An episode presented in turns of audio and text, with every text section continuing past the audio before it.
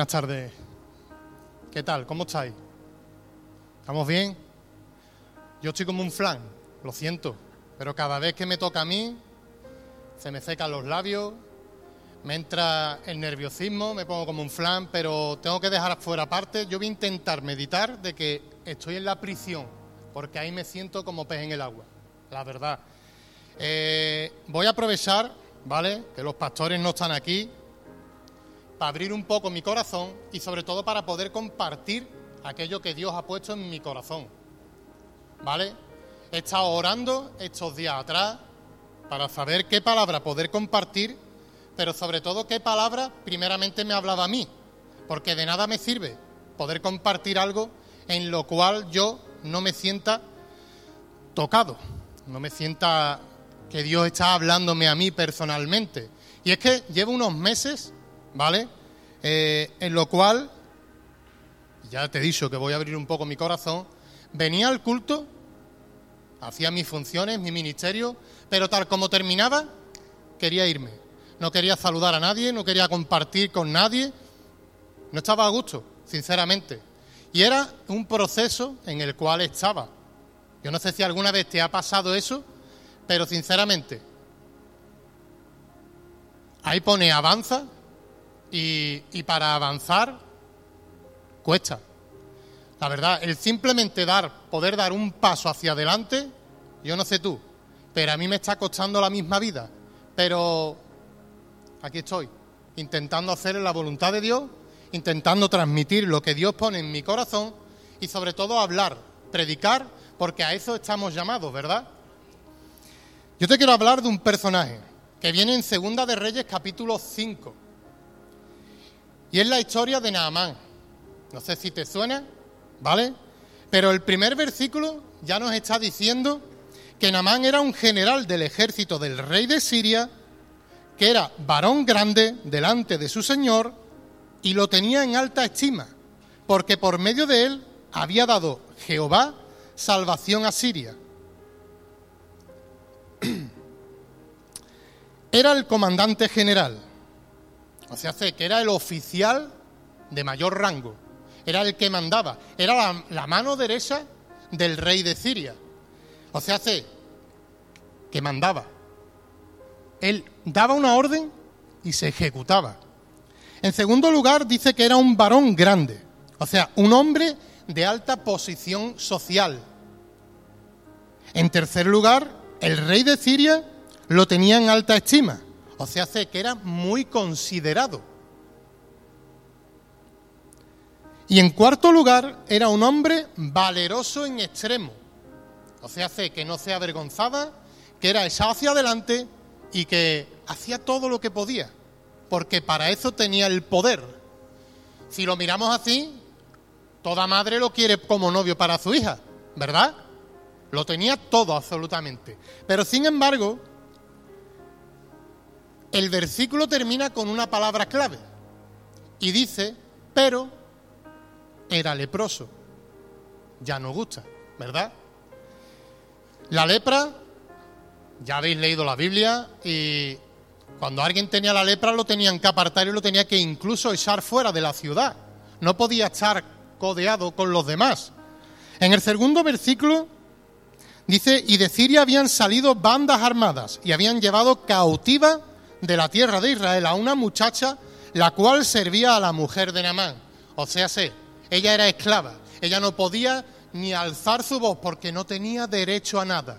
Y sin embargo, ella se ofrece y le dice que vaya a ese profeta el cual puede sanar.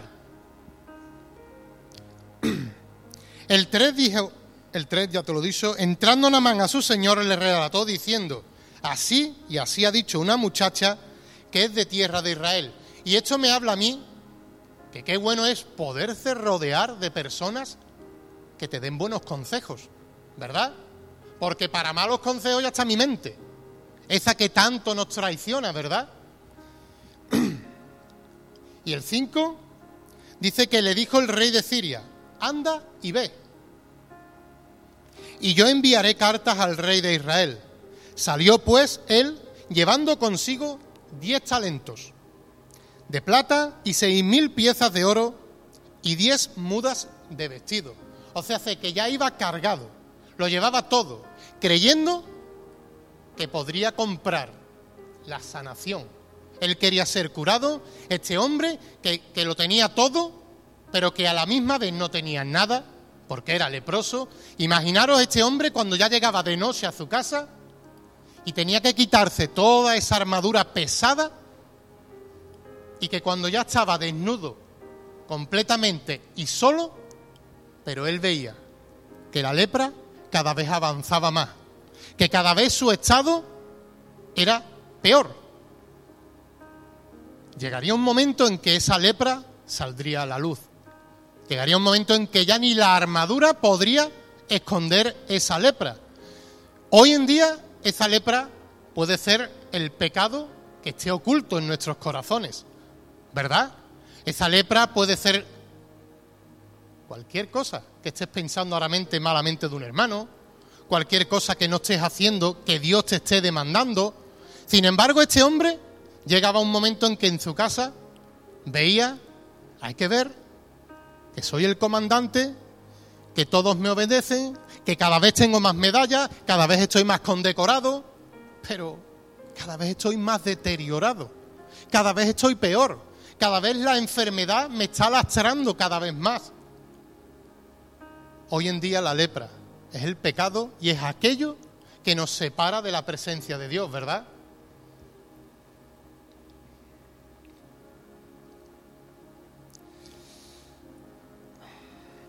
Llega un momento en que él coge sus caballos, coge su séquito y se va. Y va en busca del profeta, ¿verdad? Pero llega un momento en que cuando él llega allí, ¿sabéis lo que hace el profeta? El profeta envía a un mensajero, el cual hizo que Naamán demostrara verdaderamente lo que había en su corazón, porque él pensaba que llegaría el momento en que él llegara y que Eliseo invocaría el nombre de Jehová, allí almaría cualquier pitote para hacer el milagro. Y los milagros ni se compran, ni se regalan, ni nada más. Simplemente, dice la palabra, cree en el Señor y tú y tu casa seréis qué? Salvo, ¿verdad? Pero él no. Es más, dice que llegó con el caballo y que ni siquiera se bajó para llamar. Y yo te digo hoy en día, que la salvación no hay nadie que a día de hoy haya entrado en caballo, ¿verdad? Hoy, en día el Señor lo que busca son personas que primero se humillen, que bajen de esa altivez en la cual este hombre tenía por, por, por trabajo, por oficio, por todo lo que le rodeaba, ¿verdad? Vivía en un estatus que a lo mejor hoy en día no lo tenemos, pero llegó un momento en que vio que de nada le servía. Habría probado en tantos médicos, habría buscado por todos los lugares, pero no conseguía que esa lepra sanara, ¿verdad? No conseguía que esa lepra desapareciera. Sin embargo, él fue. Y ahora cuando llega el mensajero, el mensajero le dice, ve y siete veces en el Jordán. Y fijaros, primero desprecia el Jordán. Y no es el agua la que te cura, ¿verdad? Aquí era la obediencia a Dios lo que iba a curar esa enfermedad. Da igual, él, él primero dice, Habana y Farfar no serán mejores aguas que el Jordán y posiblemente lo serían. Dicen que las aguas de Damasco eran aguas cristalinas y que el Jordán estaba hasta incluso lleno de fango. Pero aquí la palabra nos dice y nos habla de que no es lo que tú creas. Y es aquí donde hoy el Señor tocaba mi corazón. Porque como te he dicho, llegaba a las puertas, terminaba mi ministerio y me iba. Porque, sinceramente, llevo un tiempo con el corazón dividido. Aquellos que me conocéis sabéis los motivos. Estoy entre allí y aquí. Y evidentemente tengo mi trabajo aquí, tengo mi hijo aquí, tengo mi familia aquí, pero muchas veces pienso donde he vuelto a nacer. Siempre recuerdo aquello de donde Dios me arrancó, de aquella cantera en la cual fui arrancada. Pero a través de Habana y Farfar veía de que, José Luis, siempre estás pensando en aquellas tierras que son mejores. Pero es que hoy te he plantado aquí, para que aquí seas donde tú verdaderamente florezcas. ¿Verdad? ¿Quién eres tú para renunciar a lo que yo te estoy dando? Si yo te estoy dando otra oportunidad en tu día de poder predicar, de poder ser testimonio, de poder predicarle incluso a mis padres, aquellas personas que tienen el corazón cerrado a lo que es el Evangelio. Ellos creen en Dios, pero evidentemente creen a su manera. Ellos son católicos, apostólicos, románicos, y si porque no hay más, ¿entiendes? Ellos creen en Dios. Y yo sigo orando para que Dios toque y obre igual que hizo un día conmigo. Amén. Esta persona, como te he dicho, con todo lo que tenía, pero que a la misma vez no tenía nada, ya estaba desesperado, ya no sabía dónde buscar. Y así me he sentido yo durante este tiempo, que ya no sabía qué hacer, no sabía, e, es más, huía de los pastores, no quería ni casi hablar con ellos. Hasta que vino Rebeca, esta chica que predicó eh, no hace mucho, y fijaros por dónde termina la predicación diciendo, acércate a tu pastor, anda, y dale un abrazo, y habla con él, y no sé qué. Y, es más, estando Jenny el otro día predicando, estaba Loide sentada al lado mía. Y tuve que girar mi cabeza y decirle, ¿por qué todas las predicaciones últimamente tiran de mi, de mi oreja? Y Loide se reía. Loide se reía. Y yo decía, tú ríete. Pero es que yo las estoy viendo venir por todos lados y no sé por qué. Y es porque no podemos huir de la presencia de Dios. A veces me sentía como Jonás, que ya no sabía para dónde tirar. Pero, como te he dicho antes, la palabra avanzar requiere mucho sacrificio. Requiere mucho sacrificio. Hay que desprenderse de muchas cosas que, que van a venir a atormentar a tu vida. Y yo, personalmente, es lo que he estado viviendo estos meses atrás. Ya no sabía para dónde tirar, ya no sabía qué escoger, ya no sabía qué hacer y mi mujer me veía un día tras día viendo que, sinceramente, estaba un poco frío. Evidentemente, cada vez que tengo la oportunidad de hablar de Cristo, aquí estoy y te hablo de Cristo. Es más, en mi, trabajo, hace poco, vaciando una barraca en la base, se encontraron una Biblia en inglés nueva y vinieron corriendo para decirme, esto es tuyo José Luis, porque saben que llevo a Cristo en mi corazón y saben que le voy a dar la utilidad que ellos verdaderamente no le van a dar. A veces me sentía como Naamán, que lo he tenido todo, pero que a la misma vez mi corazón estaba lejos de Cristo. Y no podemos ser como Naamán, creyendo porque ya lo tenemos todo, ya vamos a obtener la salvación, la sanación, la curación, la restauración, la reconciliación, ya lo vamos a obtener todo. Pero es curioso, porque esta chica, como también te he dicho, sin tener voz y voto, siendo esclava, ella transmite y ella ofrece. Y qué bueno, ¿no? Que aún sin ser nadie, prediquemos de Cristo. Porque ¿sabes qué? Que siempre, siempre encontraremos a alguien que tenga la necesidad de escuchar de la palabra de Dios. Amén. Pero sigo. Sigo porque también interviene Giesi, que es el mensajero, ¿vale? Que él, viviendo en la casa del profeta, teniéndolo todo, su corazón se corrompe al ver que Naamán obtiene la curación pero que él quería sacar provecho. Y ahora se me venía a la mente el por qué tenemos que ir a lugares a cambio de, si el Señor nos ha dado de gracia, ¿quién somos nosotros para lo que hemos recibido de gracia? No lo demos de gracia, ¿verdad? Es curioso, pero Jesús sanaba a los enfermos, ¿verdad? Tocaba y sanaba. Pero también no le hacía falta sanar, tocar. Simplemente dando una voz, acércate a los sacerdotes, ¿verdad? o incluso con el lodo en los ojos y sanaba. Pero Dios lo que nos está demandando en este día es que estemos prestos a lo que Dios quiere. Hay cuatro letras, cuatro letras, fíjate, tú, que a mí me marcan. Son la O, la B, la D y la C. ¿Sabéis lo que significa? Obedece. Simplemente. Porque Dios es lo que busca es eso. Personas que obedezcan al mandato y al llamado de Dios. Y yo no sé tú, pero yo sé que el Señor ha llamado a tantas y tantas personas. ¿A qué? A extender su reino. Porque hace falta personas que no solamente oren, sino que también prediquen. Evidentemente hay que orar.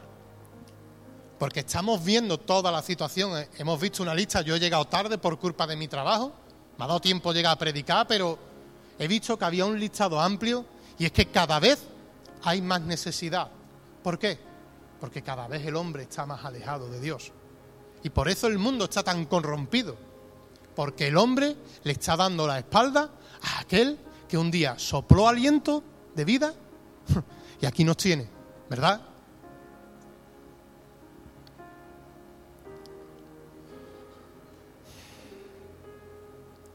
Pero fijaros, Naamán en el Jordán, zambulléndose una y otra vez y viendo que no pasaba nada. Y es que a veces buscamos el milagro ipso facto, ¿verdad? Somos como esas oraciones microondas que oramos y ya la queremos esa. Y la palabra nos dice que todo tiene su tiempo. Y no fue hasta la séptima vez que Namán se zambulló que vio que esa lepra había desaparecido. ¿Verdad? El otro día Serafín nos hablaba de que la vida es una aventura. No sé si lo recordarás. Y yo quiero dejarte con que la vida, aparte de ser una aventura, es lo más bonito que Dios nos ha dado. Pero yo lo comparo con un simple viaje. No sé si has viajado alguna vez en avión, pero existe la primera clase, la segunda clase, ¿verdad? Y la tercera clase. Mi bolsillo ahora mismo estaría, si pudiera viajar, a lo mejor para la tercera clase. Y ahora te voy a explicar por qué. Todos quisieran viajar en primera clase, ¿verdad? Es donde mejor se viaja, donde puedes estirar los pies, donde más cómodo vas a estar, incluso donde a lo mejor vas a poder ver la tele, ver algún programa, alguna serie. Los de segunda clase son los que ya, ya no tienen tantos privilegios. Pero un día hubo una persona que decidió hacer un viaje. Era en autobús, ¿vale? Esta persona no tuvo más remedio que comprarla de tercera clase. Pero cuando se sentó, vio que los de tercera clase viajaban en el mismo lugar que los de segunda y que los de primera.